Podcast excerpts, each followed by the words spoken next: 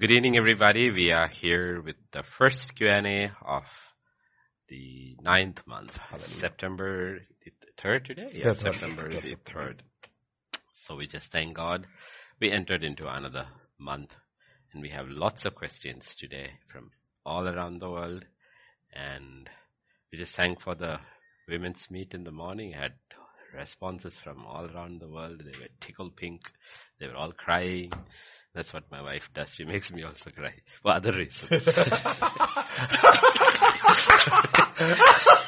I shall hear a Balkriya when I get home. Hallelujah. this is a men's meet. There are no ladies here. Just to keep you relaxed. So we'll go to the questions now. Before that, we will look to the Lord. Father, we just thank you, Lord, for your faithfulness, for your goodness, for your kindness, for your mercy. That's what brought us through, Lord. Yes. Thank you, thank you, Father. Thank mm. you, Lord. Thank you. As we entered into a new month, or day, the questions from your children from around the world, even from within India, everywhere, Lord, we pray we'll have the wisdom to answer them, Lord. But the anointing will be yours because the comfort, the strength, the power has to come from you. Amen. In us, we do not have anything to give, Mm. but in you we are complete, Lord. Thank you, Father. Thank you, Thank Lord. you. Commit this time into thy hands. Speak through us. In Jesus' name we pray. Amen. Amen. Amen. Amen. Hallelujah. Start, Pastor. So this question is the last question, the question number six for the day. It says, a passion is a fervent or intense emotion. A desire is something that the heart craves. As sinners in a sinful world, we are going to experience both. How do we handle these emotions each day? One of my 18 year old kids wants to, wants you to answer this for her. See, in itself, the word passion or desire is neutral. It is neutral. It's, the question is, what are you passionate about? And what are you desiring? Hmm. That is the question. It's Mm. not that. Passion is neutral. Desire is neutral. You can have that passion for the right thing, which leads to destruction. You can have passion for the right, uh, sorry, wrong thing, destruction, and right thing, and keeps you, like if you look at Jesus, he was absolutely passionate about fulfilling his Father's will. And once he knew it, nobody could dissuade him. He set his face like a flint towards, towards Jerusalem. Desire is a much more, uh, what mellow word. We desire many things in life, but desires pass away. Desires pass away. Uh, 1 John 2:17 says the world and its desires pass away. Okay, so desires are there, and passion is one thing, desire is one thing. The world is passing and the lust of it. Okay, and I will put it across Desires, as the yeah. desire. Lust means basically desire. Okay, in in a, in a kind of more stronger version of desire. The world and its desires pass away. So again, there are desires which God has put in us, which are legit. They are not illegitimate, they are legit. But also desires, when you look at the world, is passing away. The desires are also time bound. Hmm. Yes. Time bound. When it comes to desires, desires are time bound. Like, uh, desire for, let us say, pleasure is which God has put it. There are pleasures on his right hand forevermore. There are desires which he has put, but desires are supposed to be time bound. Like let's put it across the one that is ruining the world, which is desire for sex. Okay, but it is time bound. Though the desire is there, it is meant for a time with boundaries set post marriage. But if it is before marriage or outside marriage, it will destroy. It will destroy. So there is a desire. There's a desire for things. Okay, desire for things. But the problem is, uh, if you love those things, those things will destroy you. Okay. Yet every perfect and good thing comes from above. Okay. So this is how you balance it. This is how you balance it. And uh, the best, the best positive way. I mean, this does not happen overnight. Let me tell you first straight away. It does not happen overnight. But uh, it happens by constantly focusing on eternity. Because you can make sense of this life only if you keep, if you're focused on eternity. If you're focused on the temporary, you will go kaput you will go. You lose your balance, you lose your passion will be misplaced, your desires will be misplaced. But if you are focused on, let me give you that verse from Psalm 37, 5 if I'm right. Psalm. You write yourself in the Yeah, 37, 4, 4, 4. Okay, 4, 37, 4. Psalm 37, 4. NKJV. Yeah. Delight yourself also in the Lord and he shall give you the desires of your heart.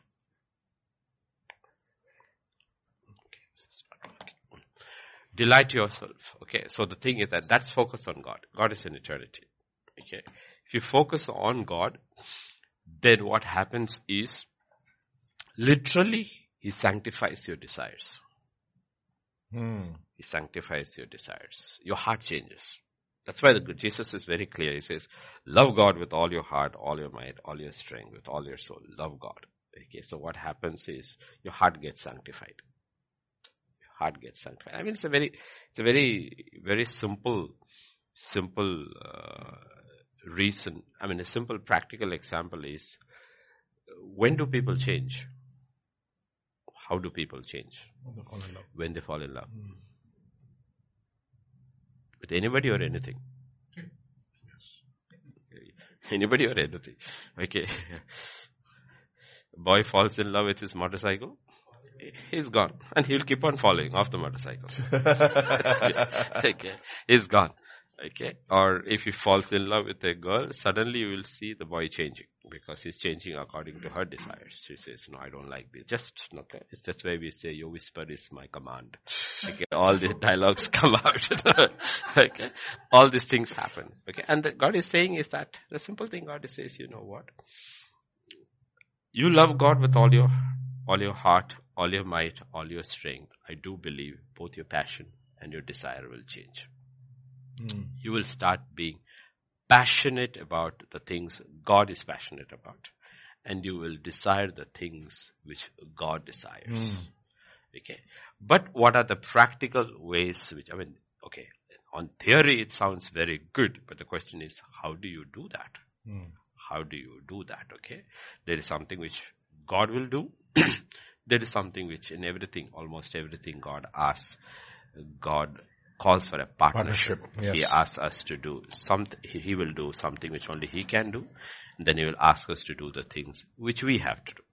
Which we have to do. Okay.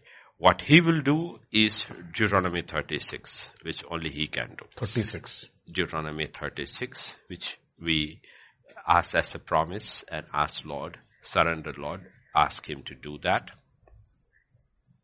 Deuteronomy 30 verse 6, which says, God shall circumcise, circumcise okay? The Lord God, your God, will circumcise your heart and the heart of your descendants to love the Lord, your God, with all your heart, with all your soul, that you may live. Okay. So circumcision is a very painful thing. Remember, it's not a, it's not a pleasurable thing. It's a very painful thing. It's a very, very painful thing.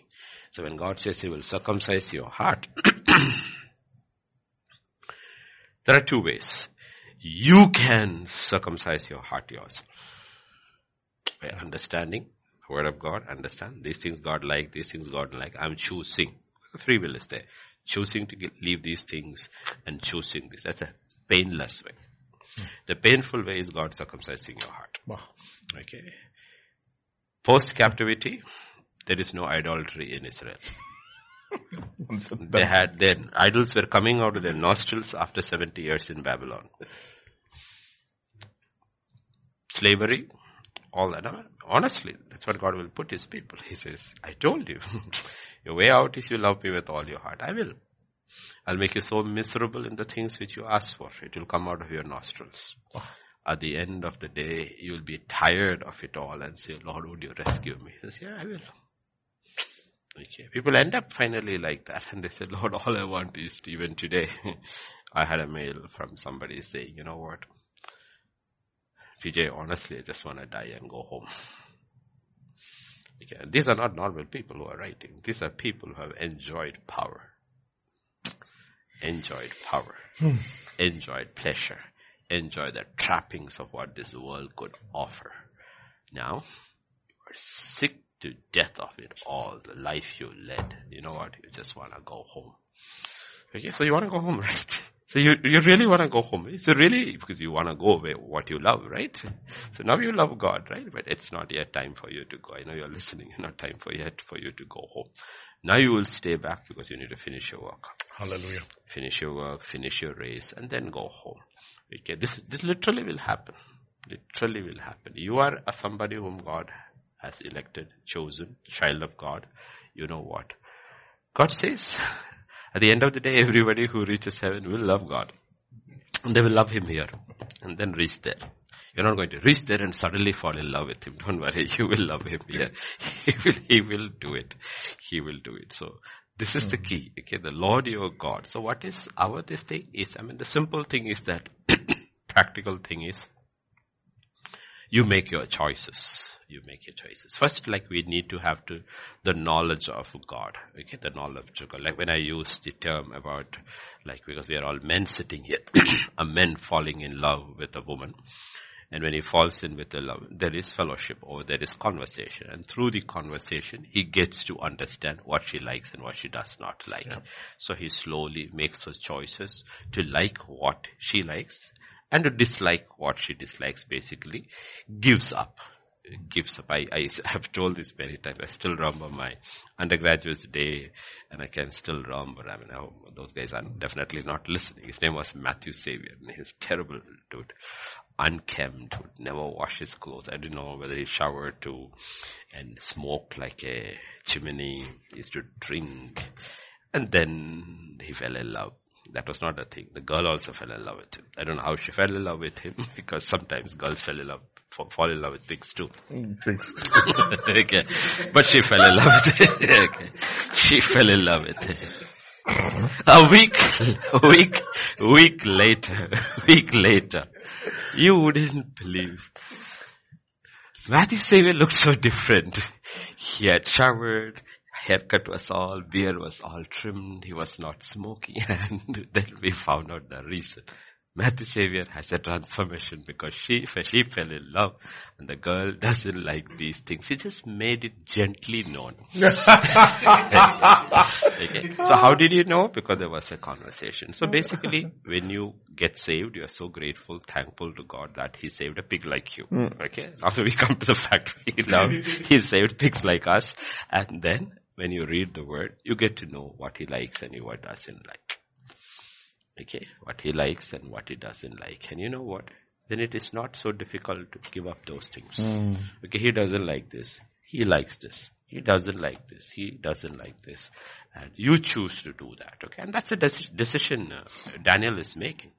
Okay, that's why, see, we need to understand the fear of God is one thing which keeps you from sinning. Yes. The fear of God is not going to keep you from serving God. Mm.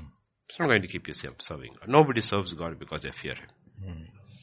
Okay, the consistent serving of God. Okay, that's what it's in a relationship, a husband-wife relationship. This they have to serve one another.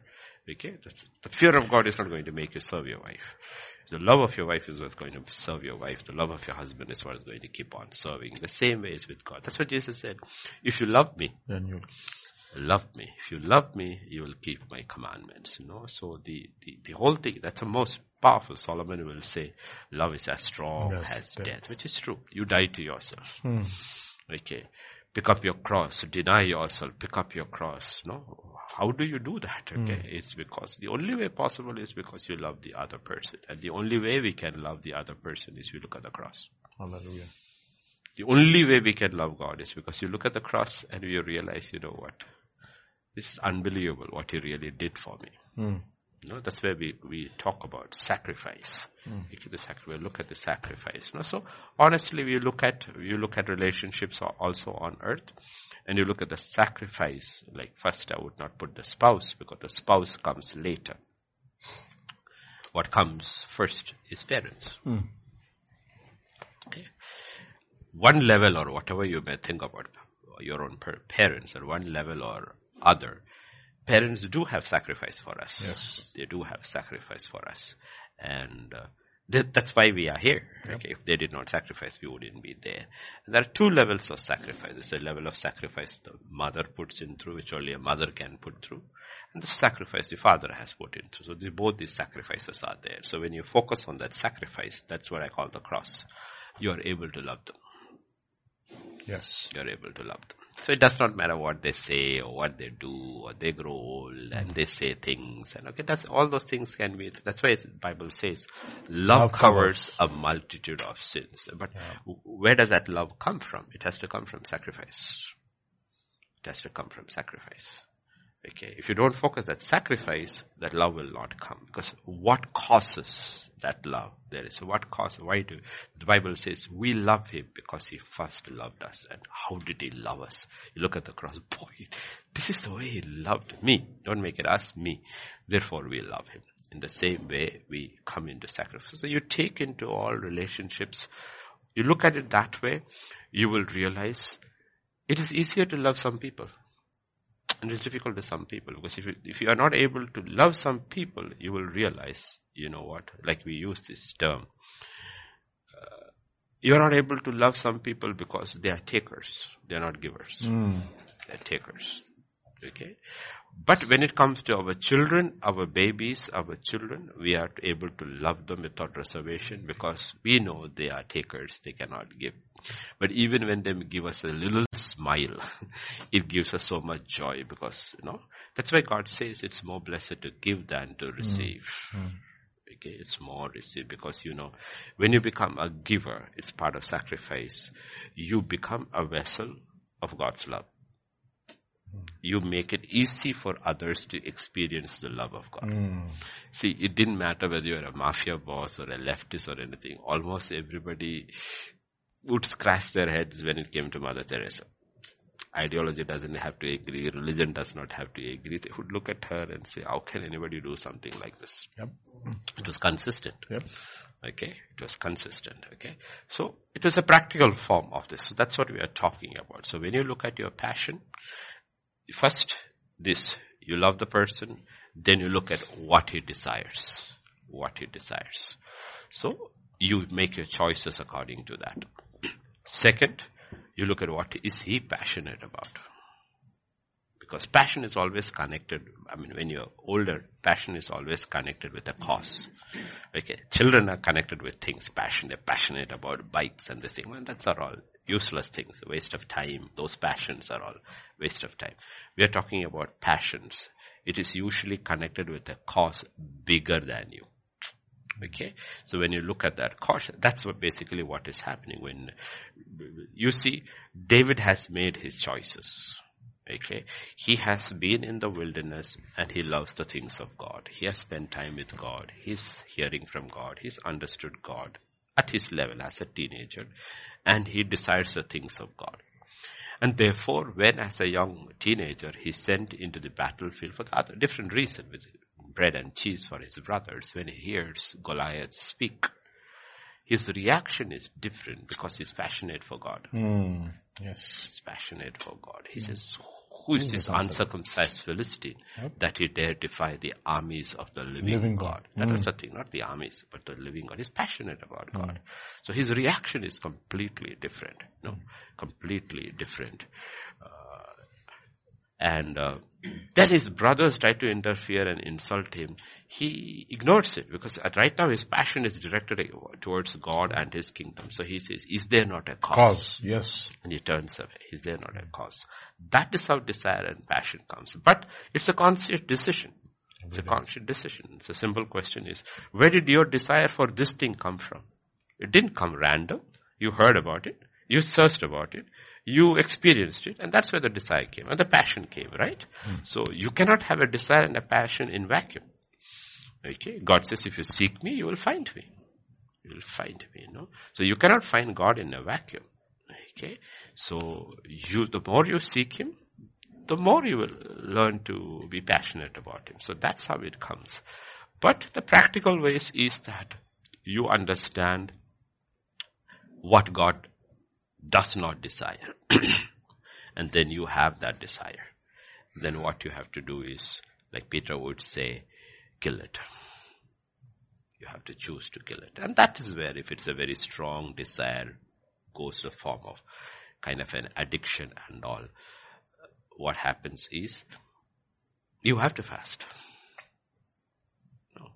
See, what I'm saying is, it is not whether the desire needs, like I said, desires are neutral. Mm. Desires are neutral. What you have to, when does a desire become harmful? When it destroys relationships. Ah, yes. destroys relationships. Mm. Like, like we have, uh, we say, men have their toys. This thing, you know, men have their toys. Okay, usually the men have their toys. You know, the problem is uh, the toy is neutral, but when the toy is taking your time away from your relationship, that very toy, which is actually non-toxic, has become toxic. It is taking, because everything, see one thing about relationship, let me make it very clear, whether it is with God or man, it is built on time. The most important thing about a relationship, it will require time. Without time, you cannot build any relationship, either with God or with man. You cannot build relationships without time. And the question is, that is when your desire becomes toxic. Because desire, if it is connected with something, let us say, even if it is sports. Okay, is sports bad? No. You know, what happens is, men get hooked onto sports. Mm. And often their spouses have no interest in that sport. No interest in their sport. They don't even understand that sport. The problem is when the season comes, the man does not even know he has a wife. Does not even know. And you know, and the problem is it affects the relationship. It affects the relationship. Okay, so that is where you have to realize. Okay, and uh, I'm I'm not talking about just sports on TV, but so many things, so many things. So now let me ask you this: Is sports bad? No, the advertisement in between the sports is bad. Mm-hmm. The sports in itself is not bad. Okay, it's not bad. But the question is, it can destroy relationships. Destroy relationships. It can destroy relationship with your spouse, with your children, with God. Mm. Because if you go to US, almost every major league is on a Sunday. Oh. Mm. And there are pastors who are very wise with discerning with humor. And they will call, oh, thank you, brother, thank you, brother, thank you, brother. All our dear brothers are here for the first service because the game starts after that. You were never there for the first service. so they are there for the first service. Why? Because right after that, usually the people who come for the second service are there for the first service because they don't want to miss the same. We miss the game. Okay. But coming for the first service like that itself is you have already put who is first and who is second. okay. So these are the problems that Let's get God out of the way. Let us get God out of the way. Let's finish this with the God. And then let's, otherwise I'll be watching with guilt. I didn't go to church and I'm watching this game. No, I want to be fully concentrated on my game. These things happen. Okay. These things happen. That is where desire, that is where you have to kill your desires. And one of the way, you, if you go to First Peter chapter 4 verse 1 and 2, no? Yeah, but. Therefore, since Christ suffered for us in the flesh, okay, these are the desires of the flesh, okay, arm yourself also with the same mind. So what does it mean? You look at the word arm, okay? So if you look at that term, to arm, it's not a normal verb. It's a military verb. When you have to arm yourself, it takes a lot of effort and training. Okay. It doesn't say pick yourself. Picking is very easy. Arming is not very easy. Arming is not easy. Okay, so it uses the word arming. So it means there's a lot of effort and training in it, your mind. Okay, because it's basically it's a, with the same mind. So it is basically in your mind. You, I mean, every battle is won or lost ultimately in your mind. ultimately in your mind. Okay, and it is a simple thing, and I mean, I have, have to keep telling it's a very, very simple thing.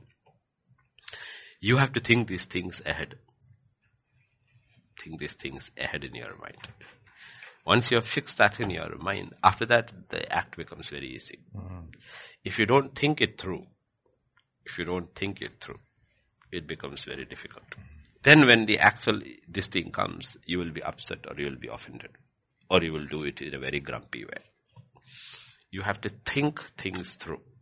Think things through. Okay, that's why God has given us a mind. That's why we are different from the rest of creation because we have a mind. And the Bible says, uh, have this mind of Christ Jesus. When it talks about mind there, it is one is, it is attitude.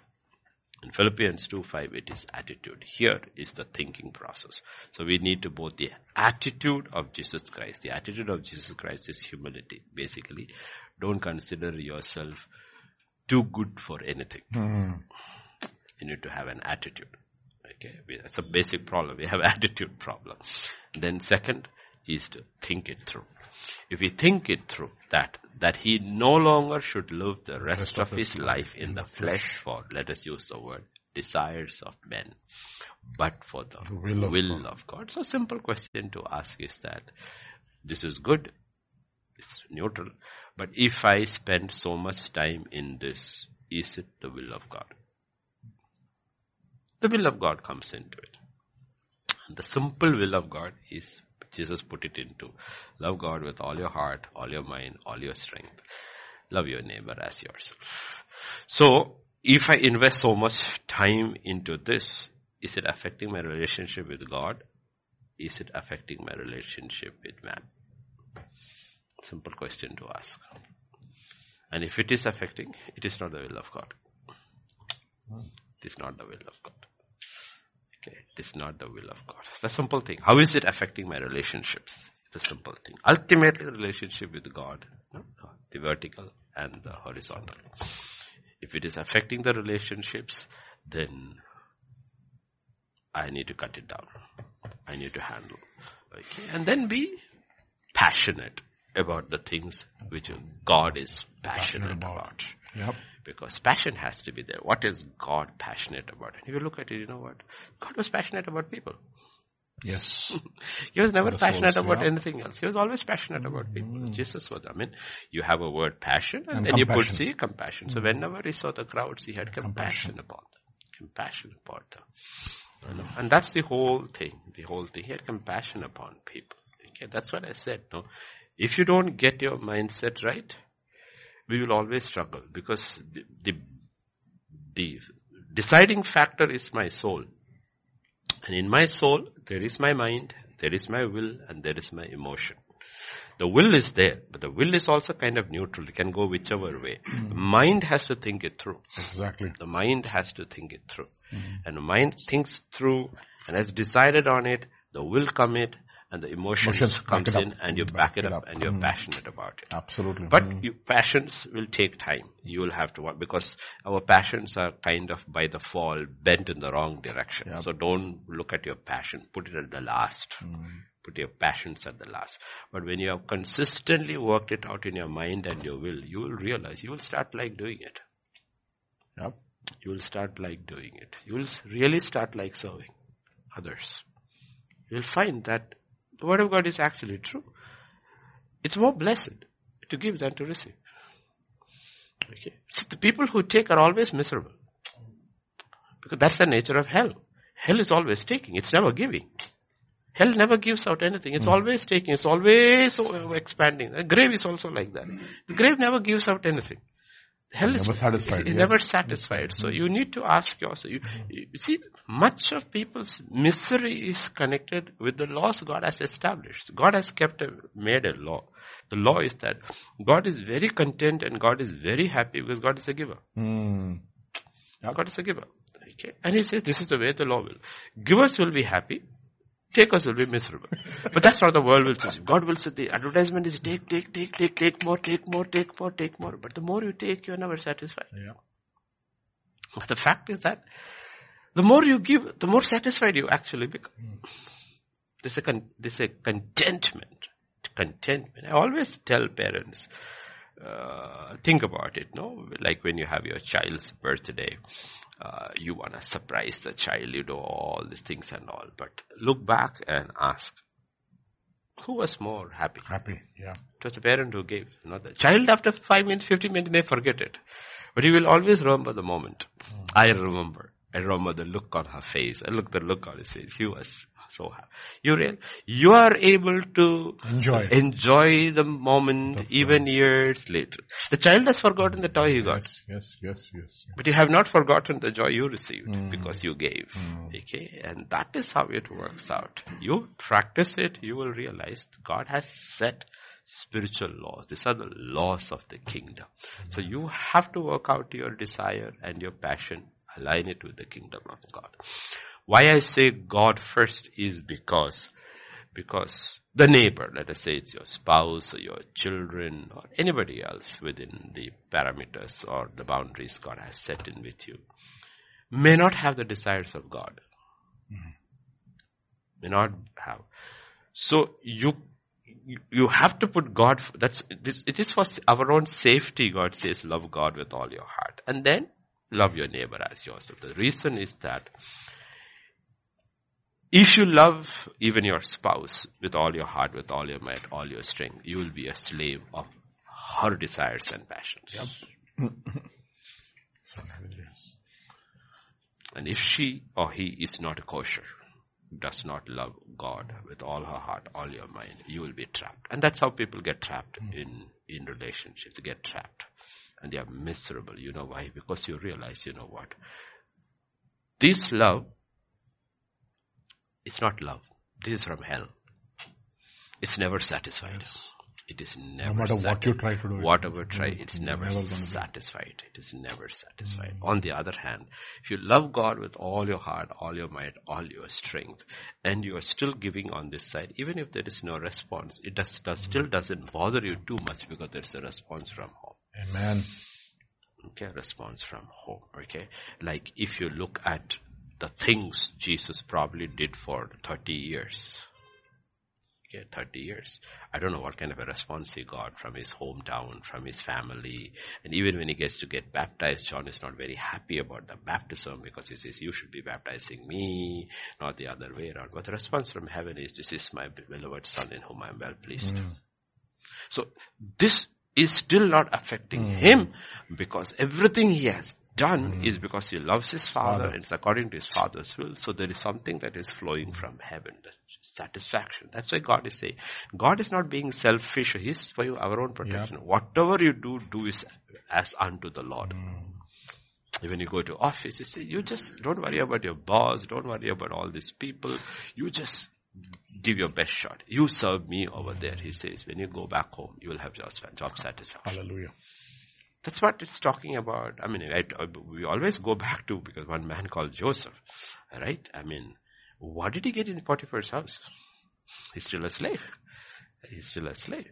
But I definitely in Potiphar's house and uh, in the prison, he had enormous contentment mm. because God is with him. God is with him. And you will see that what he does is what God desires and what he refuses to do is what God refuses. It's not according to God's desire. So that's how you have to do it. You have to consciously. There has to be a separation. There has to be a separation to the things of God and from the things which God dislikes. And when you read the word of God, you will get to know. Like I said, we are, that's what Peter's final words in Second Peter 4. 318. 318, yeah, not 4. Second 3, yeah. Second Peter, it hmm. says, grow in grace and the knowledge of our Lord and Savior Jesus Christ. Grow in these two. Knowledge of God. Basically, what is the knowledge of God we need? We need to really find out what is that you like, what is that you don't like. Yes. I just want to like what you what like. You like I mean, mm. basically that is way marriages are basically framed. Not a human marriage. Human marriage, you learn to like both parties need yes. to like because we are both frail and we are both fallen. But in God's case, God is perfect. God is perfect. So we just have to find out what is that He likes and what is that He dislikes. And you will say, Lord, change. That is how oneness comes. Mm. Then you are able to be one with the Lord. What does it mean? They are of, we will say, oh, they are of one, one mind. mind.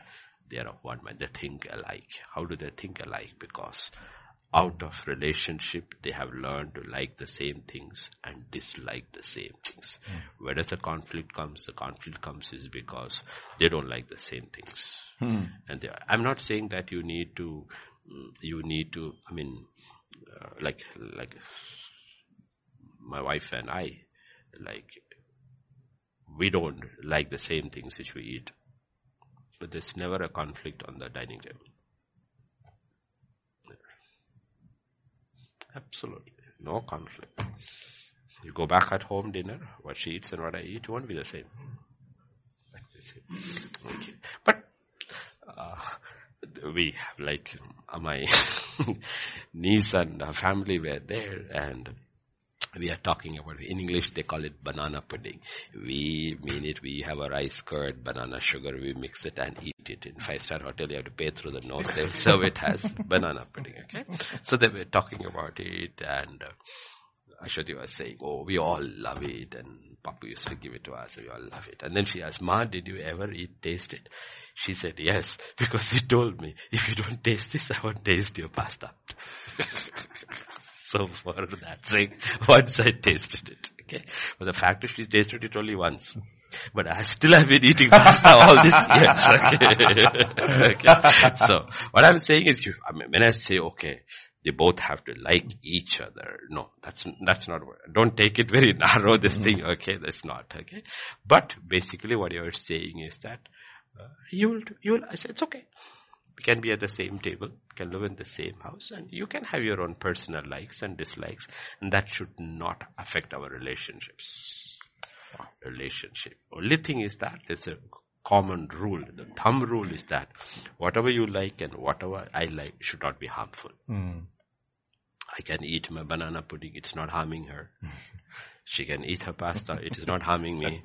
Okay, it's not harming me. Okay, but on the other hand, if I'm sitting and drinking rum, then it is harming her. It will harm the family. Mm. And she says, stop drinking, stop drinking. But I am drinking. You are not drinking. It's going into my body, not your body. No, it doesn't work that way. Yes. It doesn't work that way.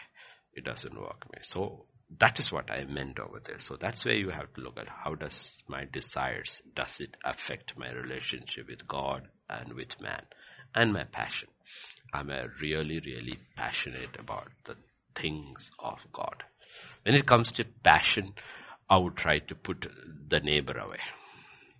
Neighbor yes, away. God. When it comes to passion, it has to be God. Yes, because the passion has to go through life and through eternity. Yes, yes. Has to be God. But when it comes to desires, you need to have God and your neighbor. When it comes to passion, I would say primarily you can be passionate only about one thing. One thing, and that has to be God. And then everything else centered around it. You cannot be passionate, when people use those words, but you cannot be passionate about God and be passionate about cricket. Then you will go for the first service. you cannot be, you cannot be. Okay, you simply cannot. Because whatever you are passionate about, you will end up serving it. And God said it very clearly, you cannot serve two masters. Passion is connected with what you end up serving. You end up serving all your life. Yes, Pastor Vijay. Zeal for God's house consumed. Yes, that is passion. Zeal for his God's, God's house consumed. Pastor, this is a, another daily walk question. This is question number one because we're talking about, uh, I think it's related. Question number one says, how does one walk in the anointing daily consistently? How do we do this? How does one receive the revival in our heart daily?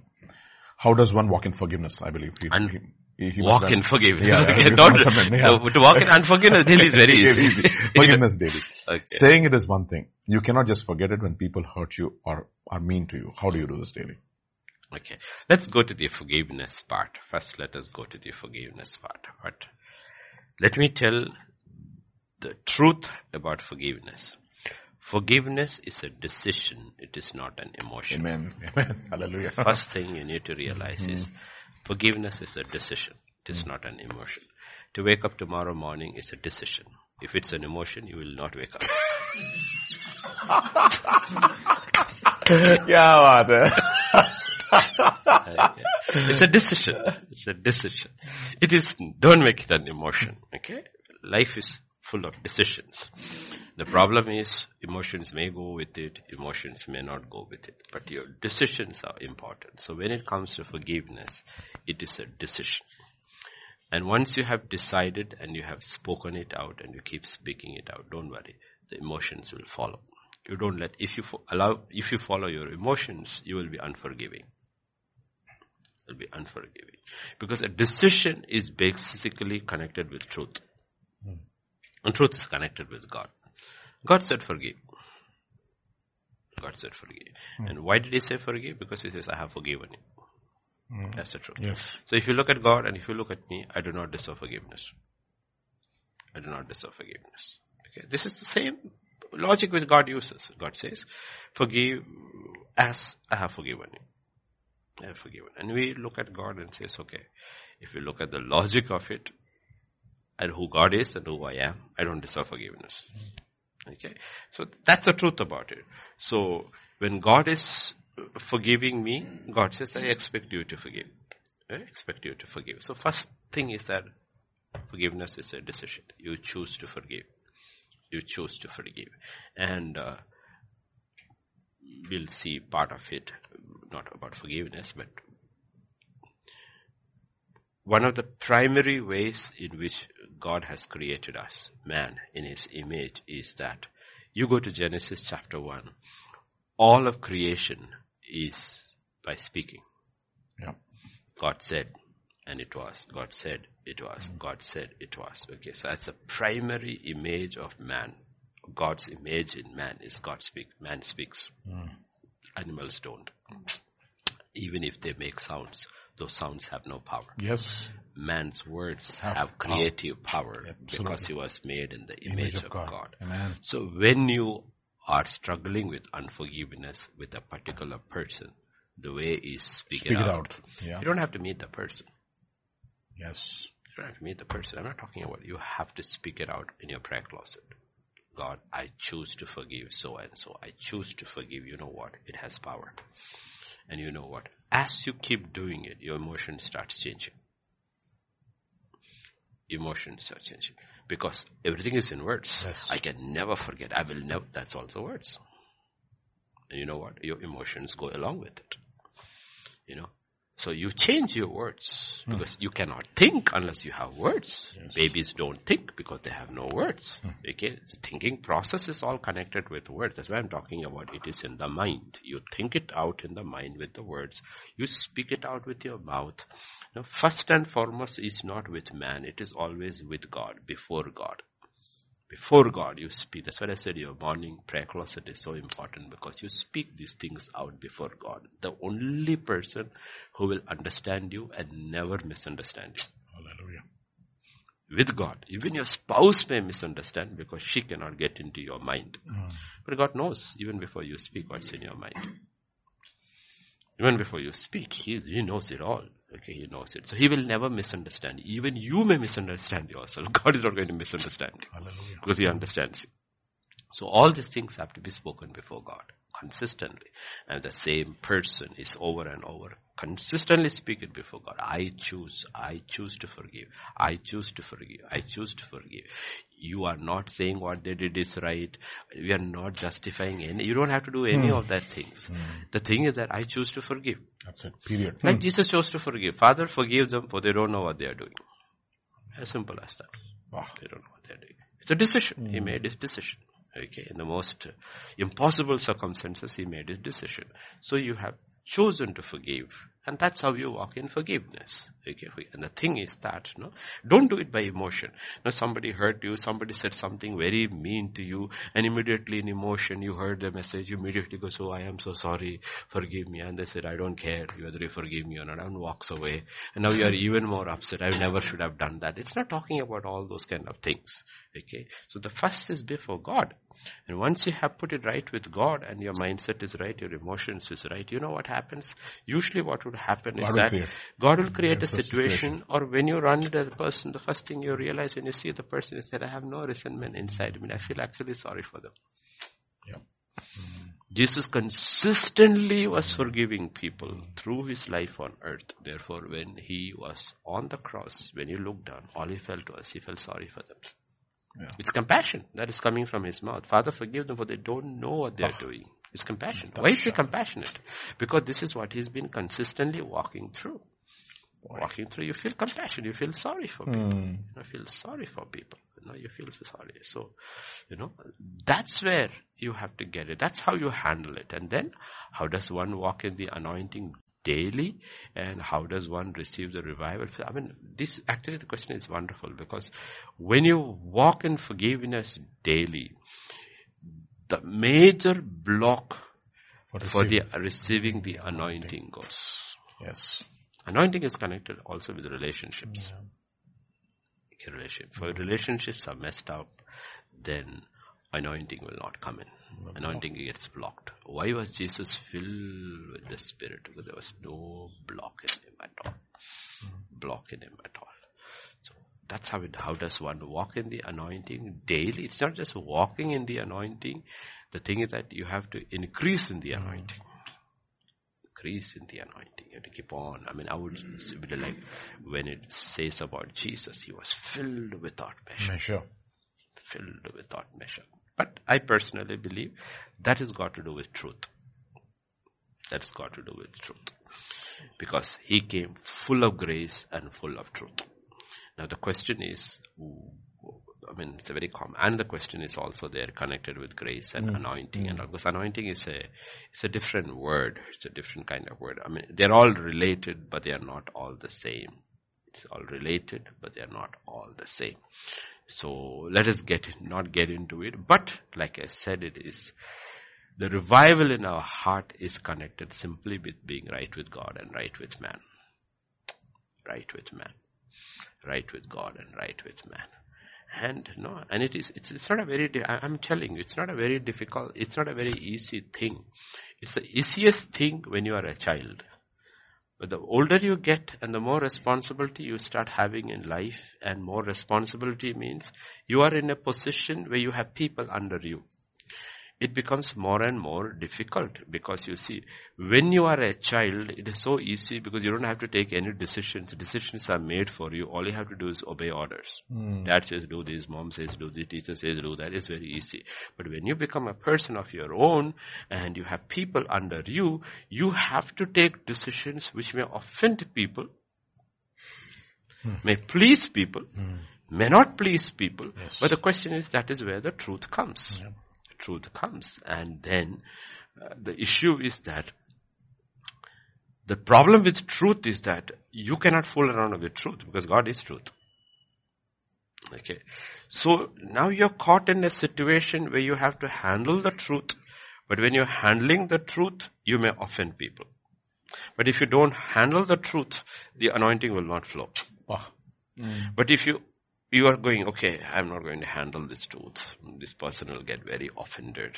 And the problem is that, you know what, because you don't want to offend this person, you just put the truth away and you're, okay now with this person. But the problem is the flow has stopped. The flow has stopped.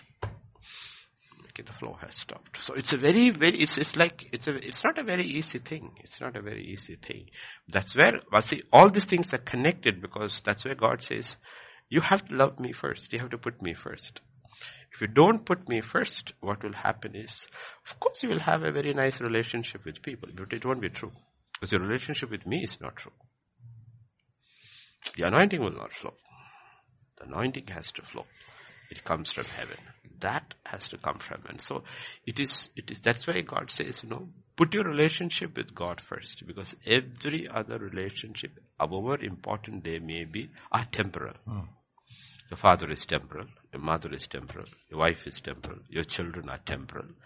For one, there is no guarantee they will all come on to the other side. There's no guarantee because each one has to get personally saved. Two, if they come on the other side, the relationships are not the same.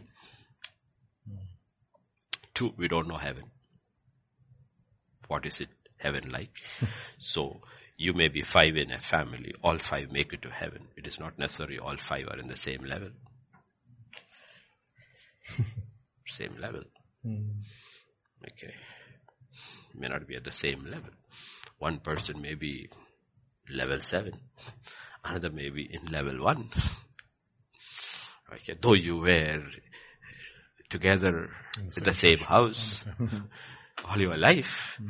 but there you ended up in two different places. Okay. I mean, these are what mystics say. Christian mystics say in their visions that heaven has seven levels seven levels. And those who have reached level seven can fellowship with one level six, seven, five, four, three, two, one. But those who are in level one cannot fellowship with two, three, four, five, six, seven because they do not have the spiritual ability to fellowship with them. Wow. Hmm. They cannot have. Okay, it's basically like, you know, like we have babies. Now honestly think about it. If, like we, we had Rihan here, if you have to fellowship with Rihan, who has to change? You have to change. you have to talk about power trucks and bikes and all those things. So you have to become a child and fellowship with him. But imagine you're caught with Rihan alone for eternity. What is your state? Wow. You don't want to be. However much you love the child, he said, please grow up. Please grow up. I don't, I love you at this age, but please grow up so that, you know what? Because you want children to grow up. We really want children to grow up. Though we love them as babies, you want to grow up. And as they grow up, we are able to fellowship with them more and more and more and more and more. Okay. But if you have, like we had our home with special needs children, we loved them, but you couldn't fellowship with them the fellowship with them, all the years I had my special needs children, the fellowship with them every year never changed. It was always the okay. same. Wow. One was blind, so you had to whistle to that one. Another one, you have to call by name and it will react. The reaction was always the same. The fellowship was always the same. It never changed in 10 years. You know why? Because they were special needs children with the mind issues. That's what we need to talk about. What is heaven going to be like? Going to be like. Okay, we have to think about all these realities. Okay, realities because all these things are temporal. Therefore, when you want this flow, you have to always put God first. And when you put God first, you will be misunderstood. You will be misunderstood. But when you put God first, other things also. You will have peace about your relationships. Peace. That's why God says we need peace with God as far as, as possible, possible. With peace with man. With people. As far mm. as God says it, it, may not be possible. Some people will never be able to because simply is because they refuse to change. Mm. They refuse to change. So that's how you look at it. Yes, Pastor Vijay. Pastor, again, this is another very interesting question on a very practical aspect. Uh, the middle way of love, this is question number two, yeah, thank you, is not about being nice or benignly tolerant of those who see, of those we see doing wrong. Love is active. God wants us to be His agents of rescue when we see another sin. Is it true? Is it okay to go on to the person in authority and let them know they are wrong? How do you deal with this? It's a very, like a very general kind of a question but the issue here is uh, what is the setting you are talking about? Are you talking about a setting in a, like the setting can be a home, setting can be a church, setting can be an office? Yeah. All these places, it is different. Mm. Is okay. Like in an office, be very careful. You may get your termination notice. okay? yep. You have to be very, very careful about it what you can do, like let's go from the office onwards, from the, from the world, let us get it. You are in office, the person in authority, your boss is doing something wrong. Now, simple thing, especially in India, I will say mind your own business. Second thing, if he asks you to do it, say, say, sorry, I cannot do it. That is what you do. Say, sorry, my conscience, my faith does not allow me. And do, do it very, very polite. Gently, yes. Mm. Don't do it rudely. Don't be self-righteous because we had people who did it all very self-righteously and they messed up their testimony. Don't do it. Wherever you work, if you have a boss, the boss is your boss. Okay. Just say that I cannot do it. Don't say that you are like that and you are like, don't, that's none of your business. Shut up. Don't make any judgments upon the other person. You just say that my conscience, my faith does not allow me to do that. Wow. Be very, very careful hmm. about these things. Very, very careful. I can't do that. I'm not saying you cannot do that. My conscience, my my faith does not allow me to do that. It's as simple as that. Put it. Then from there, let's go home. When it comes to home, let us say, uh, let's let's say first let us get into a marriage. So let us say the authority there is the husband. So the husband is wrong, and the wife sees it. And what is she going to do? I would say she should say it gently. Gently. Pick the time. We have yes. to be wise like Abigail. Pick the time. There's a time when you should pick. Because by now you should know your spouse. You know when best time to talk to him. He's relaxed. He's, he's okay. He's calm. He's, that's the best time to talk. Not when he's upset and angry. You have to pick your time. Abigail picked a time. She didn't tell Nabal when he was drunk. She picked up a time in the morning when he was sober. So pick a time, be wise, address it that way. Address it that way. And uh, if it is not working, the simple thing is that go above his head. Mm. Go to God. Go to God. That's always the best, Best. way. If Rebecca had gone to God, she would have heard from God and says, I'll handle it, don't worry. She didn't go to God. She didn't go to God. Wow. Okay, so best thing is that all these things should be dealt first in the prayer closet. Dealt in the prayer closet. Then it comes into the into the church setting because that's the three settings primarily we live in. Okay, office, home, So, church. Mm. Okay, off. Okay, first be very careful. You're talking about your own church, not somebody else's church. None of your business. Leave them alone. Okay, but your own church. In that situation, what do you do? Okay, the question first is that uh, the Bible is very clear about it because the word used is you see. But are you sure what you see is, see, is seeing? When you use this word, it's a very, it's an euphemism. Are you very, very sure what you saw? What you saw. Okay, I have used this example. Okay, you see Sammy outside Johnny Wines. Actually, Johnny Wines standing there in the queue. You're passing by, and you saw Sammy, and you decided, you know what? Sammy is in charge of so many things in the church, but we never knew he drinks. so you decided to take it to authority. You brought it to me and said, Pastor, I have I'm very upset. What happened? No, I have something to tell you. Sammy drinks. Did you see him drinking? Uh, not exactly. I didn't actually see him drinking. Then where did you see him? No, he was standing outside a wine shop. Wine shop outside? A lot of people stand outside. No, no, he was standing in the queue. I saw him at the counter. Okay, bye. Did you see what he buy? No, it was covered in a package, but it was wine shop and he took it. Okay, really, okay. Did you check with Sammy? No, I didn't check with Sammy. Why didn't you check with Sammy? Oh, I thought I need to report it to you. Okay, since you reported to me, let me tell you, my wife sent him to get wine to put in the cake. Okay, so the first thing is that, okay, be very, very careful how you handle these things. But this is where problem comes. Don't assume. Don't assume. Don't assume. Don't assume. These are things people assume. Somebody okay? said if you assume you make an ass of you and me. okay. okay. The thing is that uh, circumstantial evidence is usually not accepted in court. Court, no, no, no, not at all. It's not accepted in court. Okay, don't look at the circumstances. Even in the court of law, you cannot appeal yeah. to it. okay, so you need to be very, very sure about it. Very, very, very sure about it. Absolutely sure about it.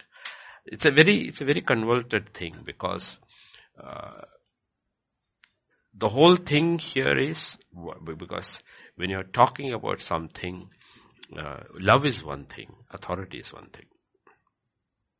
Because when you are saying, uh, I want to be an agent of rescue. Okay, you have to make a judgment. Because here, you know, when you, is it okay to the, go to the person in authority and let them know? The question is, you're making a judgment. making a judgment. And when it comes to make a judgment, there are authorities who make judgment. Make judgment. That is the right way to do things. Right way to this. So there are what you call procedures. There are procedures put over there. Everywhere there are procedures put over there. Like we have what we call like in US, like what's happening with the FBI. The whistleblowers who have come out, so many whistleblowers have come out. And uh, the whistleblowers meaning from within the FBI, people who are the rank and file sees at the top a lot of hanky-panky is going on. But the FBI oversight is by the Congress, both the Congress and the Senate. So if you see something, because the FBI also ultimately works under the Congress, you can uh, inform a member of the Congress. Okay, member of the Congress. So that is the right way to do it. Not go to New York Times. That's the wrong way to do it. The right way to do it what is the procedure. So what did they do? They informed the ranking member, Chuck Grassley. That's why uh, Merrick Garland uh, this week set out a notice to all the Justice Department personnel that they should not be talking to Congress members. Why? To hide your junk. That's why Chuck Grassley sent out a very strong this thing by saying that whistleblowers are protected by law. And you cannot say that. It's part, it's their job to report to the Congress if there is, uh, uh, because these are appropriate. I'm talking about in the world system. Everywhere there are appropriate ways in which to do things. So that is, so don't bring just love over there. Love would basically, the Bible says, meet that person personally, one on one, without talking it to anybody. That's what love would do. And then, if, like I said, if it's none of your business, the person doesn't want to receive it, leave it alone and pray. But if it is part of that, you are part of the same community, then you have to realize how you're going to handle it. But offices and all, I would say, especially in India, because we don't have that kind of an ethos and all that. Though we do have the checks and balances, even in our system, we have it. Like you have, you can uh, like uh, you have right to information. anti what uh, anti corruption mm-hmm. bureau and all that you know. But in india you have to be very careful. You send an anti to the anti corruption bureau next day they will come and pick you and take you. So you have to be very careful over here because this is a country. You have to be very wise how you do that. But but what i'm saying is in the home format and in the church format go it by the format the word of god tells you because there is safety in it. Because and we need to be absolutely, absolutely sure about these things. Don't assume. Don't assume. Because in the case where the Pharisees brings this woman, the Bible is very clear she was caught in the act of adultery. So she was caught. So they knew. And so he, he doesn't question. He doesn't ask for evidence or anything, but it's very clear. She's what you call it, caught red-handed caught red-handed and brought over there. But the only question he says, he doesn't question.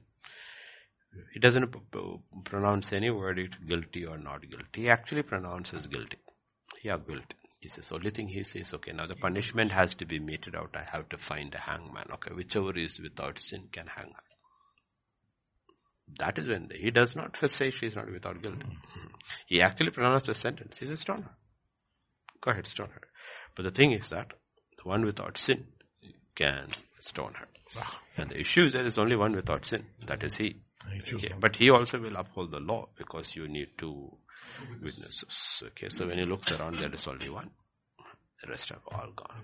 Okay. So that's how you have to handle it. Okay. You have to be very, very careful about mm, what you call it, uh, not postponing, preponing. Be very sure when you're doing something, you're not trying to prepone the final judgment. There are certain, so many things in life, it will be judged only on that day. Because nobody knows the truth. Yeah. Only He knows. a lot of people sit on earth and trying to prepone and take that seat. It's a very hot seat. Okay, so you have to be very, very careful about it, how you go about all these things. Look at what the word of God says and in your own setting, what does the law says? and do it. But I'm not saying you should let it pass either. Let it pass either. You have to be very, very, use wisdom. I would say go to God, be sure you have heard from God and be sure God is telling you how to do it. How to do it. In some cases, like David's case, all you can do is run. The authority is the king. The king is wrong. The king is wrong in every other way. In every way, the king is wrong. What are you going to do? Um, you have an opportunity to take justice into your own hands and you refuse to take justice. He says, I will not. I will not take justice into my own hands because he was anointed king by God. It's not my job.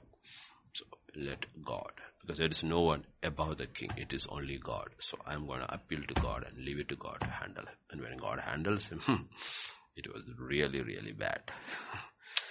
okay, so some of the things you have to look at and just leave it to God. Yeah. Okay, leave it to God and let God handle it. God will handle it his own, in his own ways. So you have to look at it all that way and then decide. Don't, like I would say, don't jump the gun when it comes to authority. When it's somebody below you, it is easier to handle it. But when it is somebody Above. above you, use wisdom, mm. use discernment, and be sure you have heard from God. Pastor, there's another very um, interesting question. Uh, this is question number four. Um, it says, For our struggle is not against flesh and blood, but against rulers, against the authorities, against the powers of this dark world, and against the spiritual forces of the evil in the heavenly realms. Would you say it is about being completely humble and gentle with flesh and blood, is what he means, I believe? And being patient with another in love, is that the way you deal with flesh and blood, and how do you fight the powers? See, like when you, you when you, when you talk about humility is an attitude. Okay, it's talking about an attitude. Humility is an attitude, and the thing is that in humility, you will always give the other person what we call the benefit of doubt. Hmm. Yeah. Okay, you'll give them many chances, many chances. Okay, many chances. And being patient. See, again, it's connected with the previous question. Depending upon who you are and who is the person you are dealing with. Okay, like, like I said, the problem with authority is that authority has to take decisions. Yeah. You cannot have, what is authority given for? Mm. Authority is given for to make decisions. Decisions, yes. Okay. So when authority makes a decision and the decision is the right decision, it does not mean the person is unloving. The, decision is the person is actually loving. Yes. Because love and truth have to go together in Ephesians. Uh, Speak the truth in love. Speak the truth in love. in love. What does that actually mean? It means that if there is no truth, then the, the love is false. But the thing is that the way you deal with it, the way you deal with it, the, uh, it comes from a humble heart because you are aware that you also are just another weaker vessel. But the thing is there, what I'm trying to put across here is that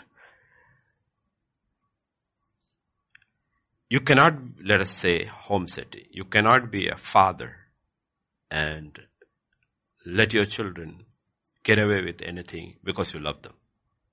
Th- That is not love. Hmm. That is not love. Know, you have to deal with the issues. Of course, you are patient, and of course, you love, but you deal with them. You have to deal with it. Okay, so yes, your fight is with flesh and blood, but the problem is the issue is with man. Your your your fight is with hmm. powers of darkness. Okay, that's a different thing. That's the thing which you handle in your prayer closet. But you have to handle this issue too. Yeah. Oh, uh, because the person is making informed choices according to his or her will. And the problem is, like if you look at the story, you let it go, the prodigal son will, will mess the home up. Mess the home up. So you have to make a decision. Either you stay by the rules or you have to go. You have to go. Because the rules are, hmm. see, that is why we have to be very careful. The rules have to apply to everybody. That you have to be fair in the application of the rules. So the first thing is that the rule begins, if you are the father, the rule begins with you. Yep. It doesn't begin with the mother. It begins with you. Why? Because you are the head. Head, yeah. You are the head. So it begins with you. So you need to, that's what the Bible says, no? With the same measure. That you mentioned. Okay. So what is the measure you want? What is, what is that you expect, expect from your spouse? Okay. The expectation is the same expectation. And the simple question to ask is, are you honest? In your own evaluation of yourself. You expect this from your wife, but are you giving that? Are you keeping the same rules in the house? Because uh, you are not exempt from the same rules. Because a house, whether it's a house or a church or a nation, uh, house or a church or a nation without rules will not excel. That's why ultimately why is everything will fall apart? It's because the rules are being changed the rules are not being kept and ultimately it will fall apart. So you have to look at it that mm-hmm. way. Mm-hmm. See, love is one thing, but if the truth is not there in the love, it's not love, it is mm-hmm. false. It is false. It is false. It is actually a false kind of what we call a self-love. Self-love is very dangerous. Basically, let me put it across this way. Let's put it in terms of a family, okay? Let us say you have a child and the child is wild. Child is wild. But you don't want to discipline the child because you are worried if I discipline the child, the child will go away, run away, will stop loving you. So it is not about the child, it's more about yourself. Hmm. More about yourself. And that's a false love. You don't really love the child. You don't love, really love the child. You really love yourself. You really love yourself. Okay. And that love of yourself is absolutely false. So people put up with all kind of junk. Put up with all kind of junk. Okay. Put up with all kind of junk and they think they are being very loving and they're not being loving. They're actually in love with themselves. They're not in love with the other person. That's why the Bible says, whom God loves, He disciplines. Whom God loves, He disciplines. Okay, He disciplines. Okay. Now we have to be very, very careful about it. That's why even when we discipline, we have to be very, very careful because we, that's why we say we do, do not discipline in anger. Be angry but do not sin. Okay, so it's very difficult to be angry and not sin. So the question is, when you're disciplining, be very sure when you're disciplining, the anger has passed. Hmm. Anger has passed. You know, you have seen it. You saw it in the morning. You're not going to discipline in the morning. You shall do it in the evening. Evening when things are all sober and your anger has been settled, you call and you're able to talk. Say, okay. So the child also realizes, you know what? Dad is not angry. He's objective. Hmm, hmm. The problem is if he knows when you when you are angry and you're disciplined, the problem is that the next time the child does it and you are not angry and you don't discipline, the child realizes, you know what, I know how to handle, can manipulate the situation. Can manipulate the situation. You have to be angry with what the child did, hmm. but you're not angry with the child. Angry with the child. This is how you have to handle these things because don't get this false impression about love. Okay, false impression about love. But you have to discipline. And sometimes the problem is that, you know, people refuse to be disciplined. Okay, the prodigal son doesn't like the rules of the house. There's nothing wrong with the rules. He doesn't like it. There's no issues in the rules. But he simply doesn't like it. So what do you do with a person like that? Keep him out. Keep him out. Does it hurt you? Of course it hurts you because it's your child. Yeah. It's gonna hurt you. But that's the price You're willing to pay. of Adam's fall. Hmm. The price we have to experience what God goes through every day. Does it hurt him to discipline us? Of course it does. Does it hurt him to keep a whole lot of humanity out of hell? Of course it does. Because he made them in our own, his own image. He breathed into them. Because God is love. He cannot stop loving. Because he is love. Of course he is angry with the wicked every day. All that is true. But he loves them too.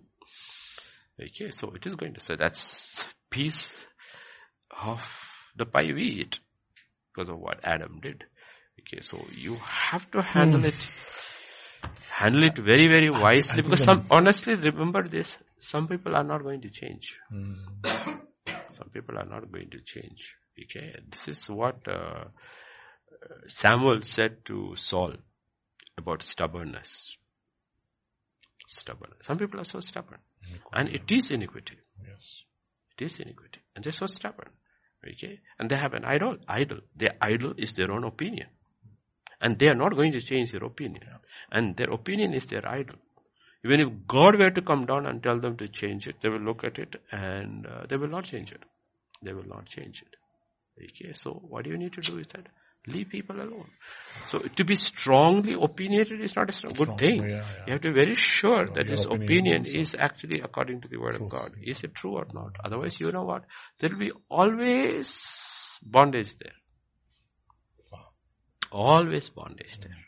Okay, always bondage there, especially in a family setting. And as men, like we had a women's meeting today, as men, because we are one, two, three, four, five. Who's there on that? side? Yeah, Bhanu. Oh, Brother Bhan, okay. We are five uh, married men with homes. And as a man, you know, we can have a very strong opinion. The problem is when the head's opinion is very strong and the opinion is wrong, it affects the whole family. So you have to look at it. What is my opinion doing to my home? Because if it is true, there is liberty. If it is false, there is bondage. What is my opinion doing? Opinion doing. Okay, what is my opinion hmm. doing? Is it an opinion? Is it opinion? Does it align with God? Does it align with God's spirit? Is it bringing liberty with God? Okay, liberty. First is liberty with God. Is is is, is my prayer closet open heavens or is heaven brass? Is it open? I have that liberty in my spirit. When I go over there, I can speak to him and he doesn't keep pushing the finger back over there and says, this thing over there. Is it, is it clear? Okay, and then you look at the house. Is there liberty there? First you look at your spouse, not your children. First you look at your spouse and say, okay, even if it's a decision about the child, does she have the liberty about it? What does she say about it? Because it's her child too. What does she say about it? She's on the same page with you. And if she's not on the same page with you, listen to her arguments. What is she saying? Though mothers are more emotional and thing, still listen to arguments. Where is she coming from? What is she saying? And then see the arguments are valid or not. And then listen to what the child is saying. Child also has a voice and listen to the child's opinion. What is the child saying? Is it, is it, is it, does it all? Agree with what God is saying. Then, like let us say it's a child, it's issue with the child, the father, the mother and the child can sit together and the father can say, this is where I am coming from. This is, see, the head of man is Christ. This is Christ's opinion. This is where Christ is coming from. What do you have to say? Ah, What do you have to say? Because this is not my opinion. Because I have a head. I also, I'm also answerable. Okay, when it talks about in Colossians uh, 4, 7. I may be wrong. Okay, usually I'm, I get my verses all wrong. I may not even find it. Okay. Not 4, 7, not 4, 7. Yeah, 4, 1, 4, 1. Colossians Okay, 4 1. 4 1. It was in 4 I knew. So at least I was half right. Okay, can I have it in NIV? NIV. Okay, this is also fine. Okay, masters provide your uh, slaves with what is right and fair because you know that you also have a master in heaven. Okay, so put it okay. Okay, so as a head family, okay, or as a pastor, or as a boss, okay, says, you know what? Those who are under you, so be fair and be right. Why? Remember, you also have a master above you. This is the principle. This is the principle. Am I right? Am I fair here? Okay. Because, especially in countries like India because we are men. We can bulldoze and have our way in everything. Yeah. And we take that and say, I'm the head. Hmm. I'm the head.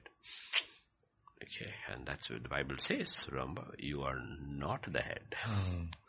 You have a head Above. above you. Hmm. You have a head above you. Remember, you have a head above you. Meaning, if you are not fair and just, don't expect right. him to be fair, and just, with yep. you. Yep. Yep. Just with you. You know, this is how it works. This is how it works. This, this is when it talks about this.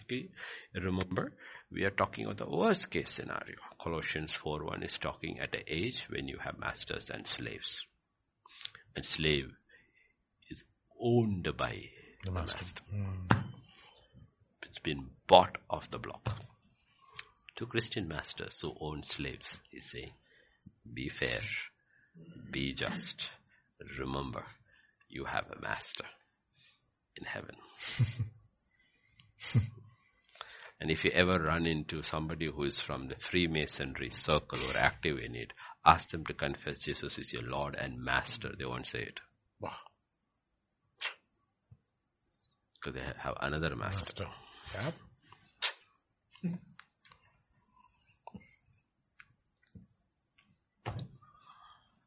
Yes, I think we'll stop. We'll not stop there. We'll go to the next one. Yeah. So boy, the most, I think the, the maximum amount of wisdom, if I can quantify wisdom, is in, in relationships. I Yeah. I mean, life is basically a relationship. Work is secondary. Mm, secondary, yeah. I mean, if nice. if you have a team, all who who are Exactly. just fair Yeah. and loving and compassionate, work is pleasure. There are no issues with work. Mm. Issues with work. Okay, like even when we, I mean, when I was teaching, I only had issues with students who were rebels. Yeah. I never had issues with students who were weak in studies Yeah. because you always felt sorry for them and you wanted to go out of your way to, help help them. them So that was never an issue. You felt compassion for them. You gave them extra time. But the smart ones who were rebels were the ones who gave you trouble in the classroom. Okay, so if if you, you there were some classes which were just fantastic, not they were as good as the other classes in academics, but there were no rebels. So it is joy going into that class. Because immediately the atmosphere was different. They were all like, no, nice kids, loving kids. They would listen. Academically, they were not so brilliant. Other classes, they were classes, some of them were very brilliant. Like state topper kind of brilliant. But the problem is, they were also rebels. So you're not looking at the intellectual part of it. Like if you, if you're only looking at the intellectual part of it, this will give you an intellectual pleasure. Boy, he gets what I'm teaching. He gets the premises and but that's not. But this one class gives you joy. There are no rebels over there. Hmm. Gives you joy. Okay, so you have to look at it. That's also how it works. You may have a brilliant kid, your own child, brilliant, okay, in academics and all, but doesn't listen to anything you say. And then you have this child, average, fails, but never rebels. Now ask him which which gives you joy. Hmm. this gives you this gives you concern. He will worry, oh, how will his future be and everything. But then he's not a rebel. or she's not a rebel. So it gives you a lot of joy. Okay. While this one, no worries about academics or future. You know this will make it in life. But this one's concern is always, you know this will finally run into trouble in life because this one is a rebel and all rebels will run into life. This one's concern is provision. This one's concern is destruction. Boy, oh boy. Okay, so it is not the same way. It is not the same way. Like I said, unless we get into the Word of God and mm. start seeing through God's Lens. eyes, Yep, yep, yep. lens, we will not understand life. We don't understand life. So, you know, yes, our struggle is not against flesh and blood, but our str- we also struggle with flesh and blood. There is a struggle with flesh and blood because it is trying to bring everyone into the image of Christ Jesus. And those who are in authority has been given that responsibility. And uh, offense is the biggest thing. You know, people get offended because you know you speak to somebody for ten minutes, and You know. they will take only one word out of that ten minutes, and that one word offended them, and then they will make a huge mountain out of that and have forgotten the entire message. Message was lost. So they were offended. And when you're offended, once they are offended, the Bible says it's easier to win a city than to win the person who's offended. A brother, especially. A brother Mm. offended because now they have enough. But they're not looking at the whole picture. They're not picture. Okay, what did uh, what did dad say? Could be a child. What did dad say? No, what did the boss say? What did the pastor say? Lift level. What did what was he trying to talk? Sit back and what was he trying to talk about? Did he what he said? Does it make? Did he make sense? Hmm. No, because dad said it right, so it makes you know like you know, dads and mothers know their children better than anybody. So even when they are angry and saying something, shut up and listen carefully because they know you well. Hmm. They know you well. They have seen patterns in, In which you, in your life, Mm. which nobody else knows. And when they are talking to about patterns, sometimes God is exactly speaking through their mouth and says, "This is your pattern," because they know you. You thought they didn't see, but they saw everything. Yep. Listen to what they are saying. They see patterns in you. They have observed you right from childhood through. They know you. So when they are saying something the same way, when your spouse is saying, your wife is saying, or your husband is saying, listen carefully because they are the ones who live with you in very close proximity. So when they say something, mm. you listen because that's a mirror to yourself. Yeah. You listen, no? So these are things. So the simple thing is that don't don't be offended. Don't be offended. Don't get angry. Like if you heard, if you heard the morning when Elsa was speaking, like you know, she said, she said, all you is to get offended, to get angry. But now God said, shut up, listen, don't get angry, don't get angry. You know, the same way you need to sit back and say, where is she coming from, or where is he coming from? What is he trying to say? What is what is he trying to say? You know, trying to say. That's how it works. You cannot you, you cannot skirt these You things. cannot wish them away. Being patient with another in love does not mean you don't confront issues. Mm. You confront issues and still give them space to change. But you confront. If you don't confront the issue, they're never going to change. Yep. If you confront them, it's not guaranteed they will change. But at least you know you have addressed the issue. Now the ball, like we say, is in their court. In their court. You have addressed the issue.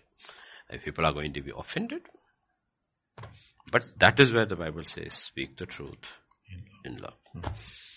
You have to tell them this is where it is going. Yes, Pastor Vijay. Pastor, there's one last question we should take. Uh, Yes. It's question number five. Uh, it says, What comes out of your heart in times of trouble? What does your heart think and your mouth say when your plan is obstructed or simply falls flat? Why are we not reacting the way Jesus reacts? Why are we not equipped to hear bad news? Like I said, 2 Corinthians 4.18. Because our eyes is not on the eternal. Yes. That is the only way you can handle. Second Corinthians 4.18. Yes, Second Corinthians chapter 4 verse 18. While we do not look at the things which are seen, but at the things which are not seen. For the things which are seen are temporary, hmm. but the things which are not seen are eternal. So the mm-hmm. question is, question is, when you get the bad news, you have to look at the bad news in terms of the temporal and the eternal. David ate when the child died. David wept when Absalom died because he knew he would see one and he wouldn't see the other. Wow.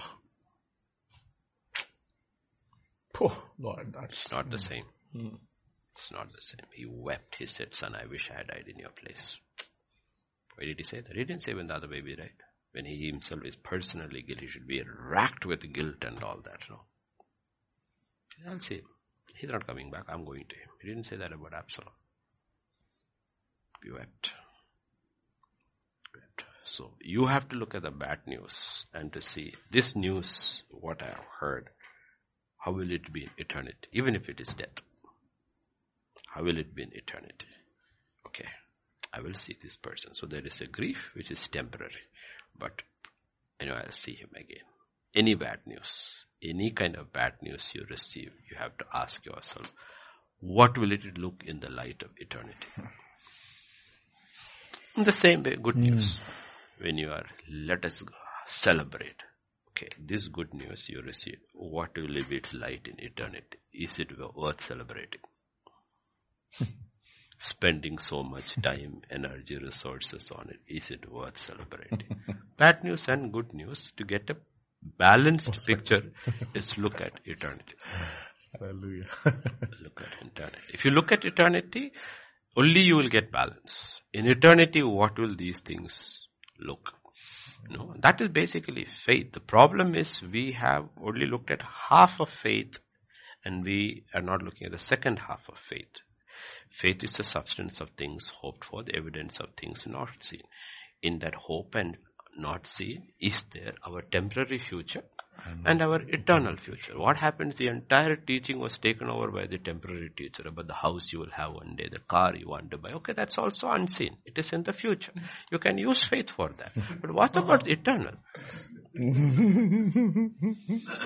The problem is you invested all your faith in the temporary unseen and you got your house and your car and you're miserable. Miserable. Why? The Bible says those who have hope in Christ only in this life are the most pitiable of people.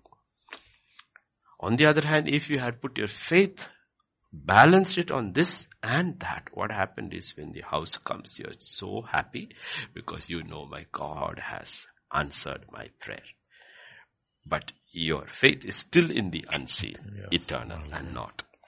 Okay, because you know this is just a type, a picture of what I'm going to get in heaven anyway. This is temporary, but I'm so happy because my God is answering my prayers.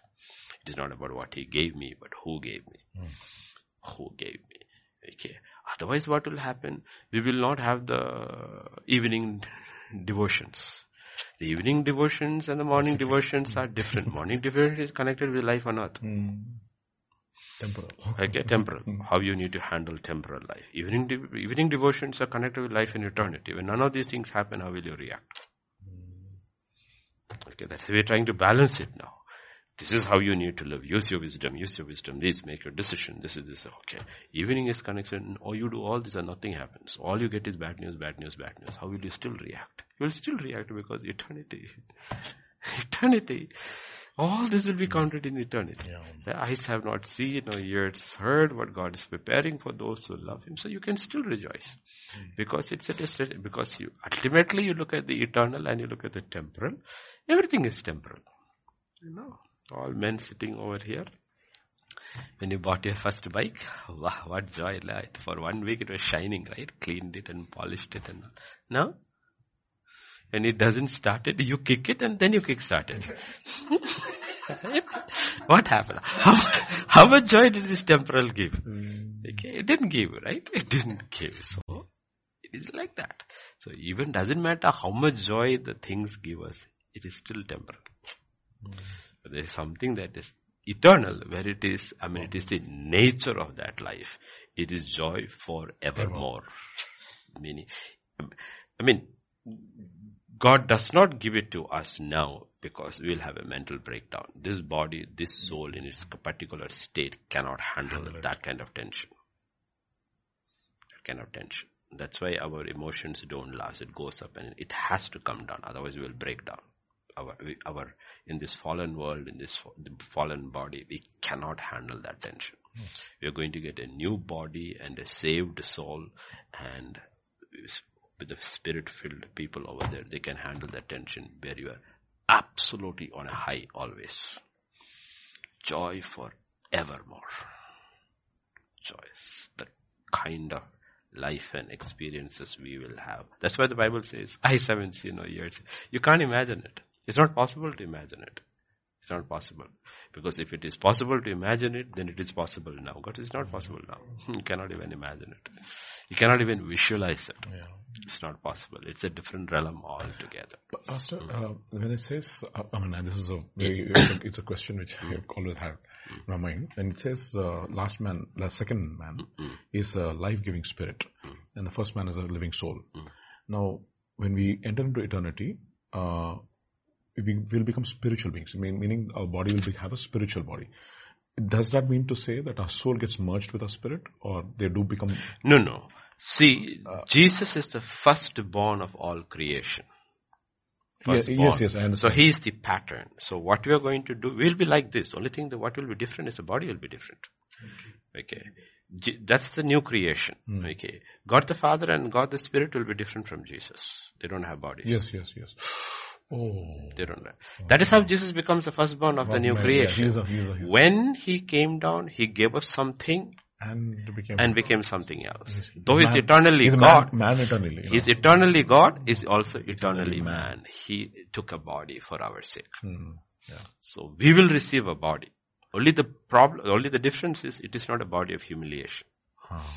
This body after the fall became a body of humiliation. It doesn't matter even if you are the queen of England. You cannot be dignified in the toilet. Yes. Yes, yes. It's a humiliation. it is a humiliation. You sweat. Even if she is the queen, if she doesn't shower, she will stink. Hmm. Yes. All the perfumes of Arabia is not going to take it away. It will start stinking. What does it say? It's a body It says it's a body of humiliation. What we are going to receive is a new body. There will be no humiliation. I pers- this is my personal, my personal understanding. I could be wrong, but I can also use my imagination. One, you're not going to perspire because perspiration is a part of the curse. Second, I don't think you'll need to go to the toilet. Hmm. I think whatever we eat, it will automatically disintegrate and there will be no waste. Hmm. There will be no waste in the new creation. Now everything we do, there is always a waste product coming out, right? There's a waste, industrial waste, whatever. There will be no waste. There will be no recycling. It will be a completely different kind of complete. There will be no pollution, no waste, nothing at all. No humiliation at all. No humiliation at all.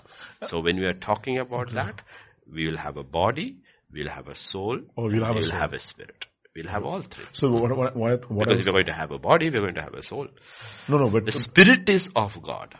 ah. Spirit is of Okay, God. okay, okay, okay, okay. Spirit. So the soul Yeah. Only there. thing is that the soul will be able to perceive the, spirit. spirit, So very easy. that- that's what I was. I was Because we are not talking about world conscious. yes, there yes. no world. no, no self consciousness is not, is yeah, not there. it's yeah. also needed.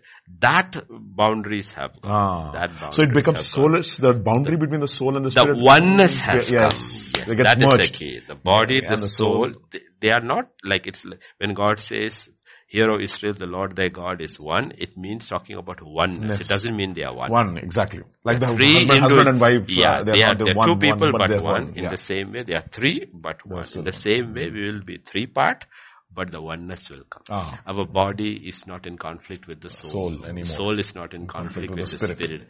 They are in aligned. They have been aligned. So there's no conflict there at all. Okay, so that way what happens is the body is able to perceive, the soul is able to perceive, the spirit is able to perceive. What the spirit tells, there is no conflict, At all, no all, contradiction yes. at all. Hmm. That is what, that's the, the personal transformation in the new creation is that there will be no humiliation. And the other side, it is joy forevermore. It is joyful, joy forevermore. So that is to what God is calling us. You know, and the devil is trying to mess people up with the temporal. You know, with the temporal. And the very fact of the temporal things don't last, it should be an eye opener Yeah, it's a parable. it's, it's it itself, you know. Why doesn't it last? Why doesn't it last? If you look at what lasts, now let me close with that, okay? Let us say people drink and they are high. The next day morning, it's gone. yes. Okay, it's gone. So in, in, in what is lasting, if you look, like we have to look in terms, context of a family. Because God is a family man. If there is love, peace and joy in a family, it is lasting. Sunday there is joy in the home. Monday there is joy in the home. yeah. Tuesday there is joy in the home. Wednesday there is joy. So you realize there is something that is lasting. Yes, yes. But the things of the world, if you have noticed, you bring joy that is connected with things, whether it's alcohol or whatever, and if you're going to find your joy in them, let's call it happiness in them, you realize it does not last. So what God has put, we see lasting, the eternal is In in the the, relationships. Mm, yes. Eternal is in the relationship. That's why we should keep our barometer on the relationship. If relationships is messing up, then the eternal is getting affected. Eternal is getting affected. So what we do is that we use the temporal, that's why God is saying, he commended the steward, So steward, steward. unjust. Unjust steward. He said, look at that, the people of this world are very, very smart. Mm. He said, be wise. What is he saying? He says, use the temporal mm. to feed into the eternal. Meaning if your wife is ups- uh, upset, get her a gift. So that you win her over. You win her over. Mm. Get her something, take her out. I'm not talking making it very practical. Okay? Get her something. Okay? In a way you are saying, I'm sorry. I was nasty to you. I'm so sorry. Here a gift. Now the gift makes her happy, but more than the fact that there is peace coming. So he says, be wise, invest in it. You'll get your rewards in heaven because you will have peace. You would have bought. Okay. So he's saying, be mm. wise in that way. Be wise that way. You know, there's lots of things which you can do. And God says, do it that way. Life, no. That's how you do. That's how you use things. Use unrighteous mammon for a righteous cause. Okay. How did mammon become unrighteous? Money, how did money become unrighteous? Because the devil used it for violence. Ah, exactly. Used it for violence. God says, take that same mammon, uh, use it for peace. Use it for peace. Okay. That is why even in uh, US and here 80G, if you are giving money to 80G registered organization, which is genuine organized for charity, you get tax exemption. Hmm. Because you are investing in peace. Hmm. Okay. You get, you get that. You get it. Why is the concept about in taxation law that if you give it to charity, you get a tax hmm. e- exemption because what is that money going into? It is buying peace, it's buying food, it's buying love, it's buying, it is being invested in things where the returns are basically in terms of relationships. In benefiting mankind. So what does the government do? It gives you a tax benefit. See, women, the laws have been framed that way. Yeah. But if you go buy something else, you have to pay tax and GST and state GST, everything on it mm-hmm. because God's saying you're spending it on your own pleasure. Mm-hmm. You're not spending it on the other. If you spend it on the other, okay, you're vicariously, empathy, sympathy you're showing in over there, we'll give you a deduction on that. Hmm. Okay. And you also feel good because you realize, okay, I saved on my tax. Yeah. They feel good, you feel good, everybody feel good. Why? Because it was, the motive was altruistic. It was not about you, it was about somebody else. Okay, so that's how it works. Okay, and if you ever want to get a tax reduction, if I am right, Dr. Sampson's word and deed has 80G. Think they have 80G. Uh, uh, Corpus, Unicorpus has. Yeah, Unicorpus. has. Yeah, yes. Unicorpus has has a 80G. Yes. So whenever you have a excess this thing and you wanna work out your tax this thing and you ask your tax this thing, I have to pay this much tax, but if I pay, like you have to pay 40,000 tax, if I pay 20,000 on an 80G this thing, will I get tax exemption? And if he says yes, give it to Unicorpus. Unicorpus. Because they have 80G and ask them to give you the 80G certificate. So that way you help because they really go out of their way to help, help poor patients. They really, really go out to help poor patients. Okay. Like even yesterday, one of the doctors from there, we got the text saying that where the hospital he works and Unicorpus where he volunteers, he's brought down his consultation fees for everybody to 250. Yeah, 250. Usually it is 1500. Yeah, 254. But you have to pay the hospital, you pay the hospital, but I'm cutting it down by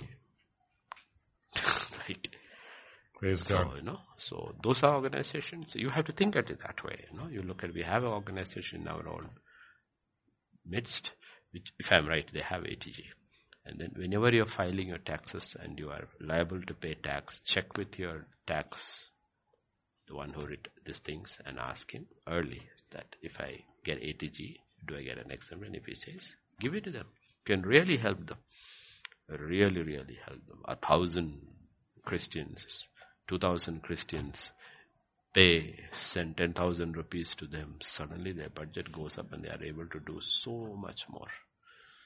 Because they are not a much loved hospital in the city. They are hated Yeah. because of the treatment they do and they actually show up the corporates. This is so cheap. You're killing the patient. Yep. You can do it for this much. Like I said, when I did my surgery, um, what is that? Virinchi said it'll cost me two lakhs. But Warden did it for me 18,000.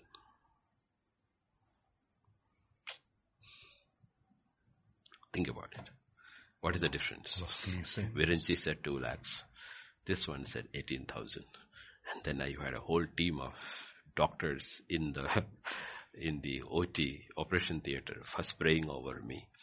And then only they did the surgery. And the anesthetist had to come from a retired guy from Gandhi. He charged uh, 6,000.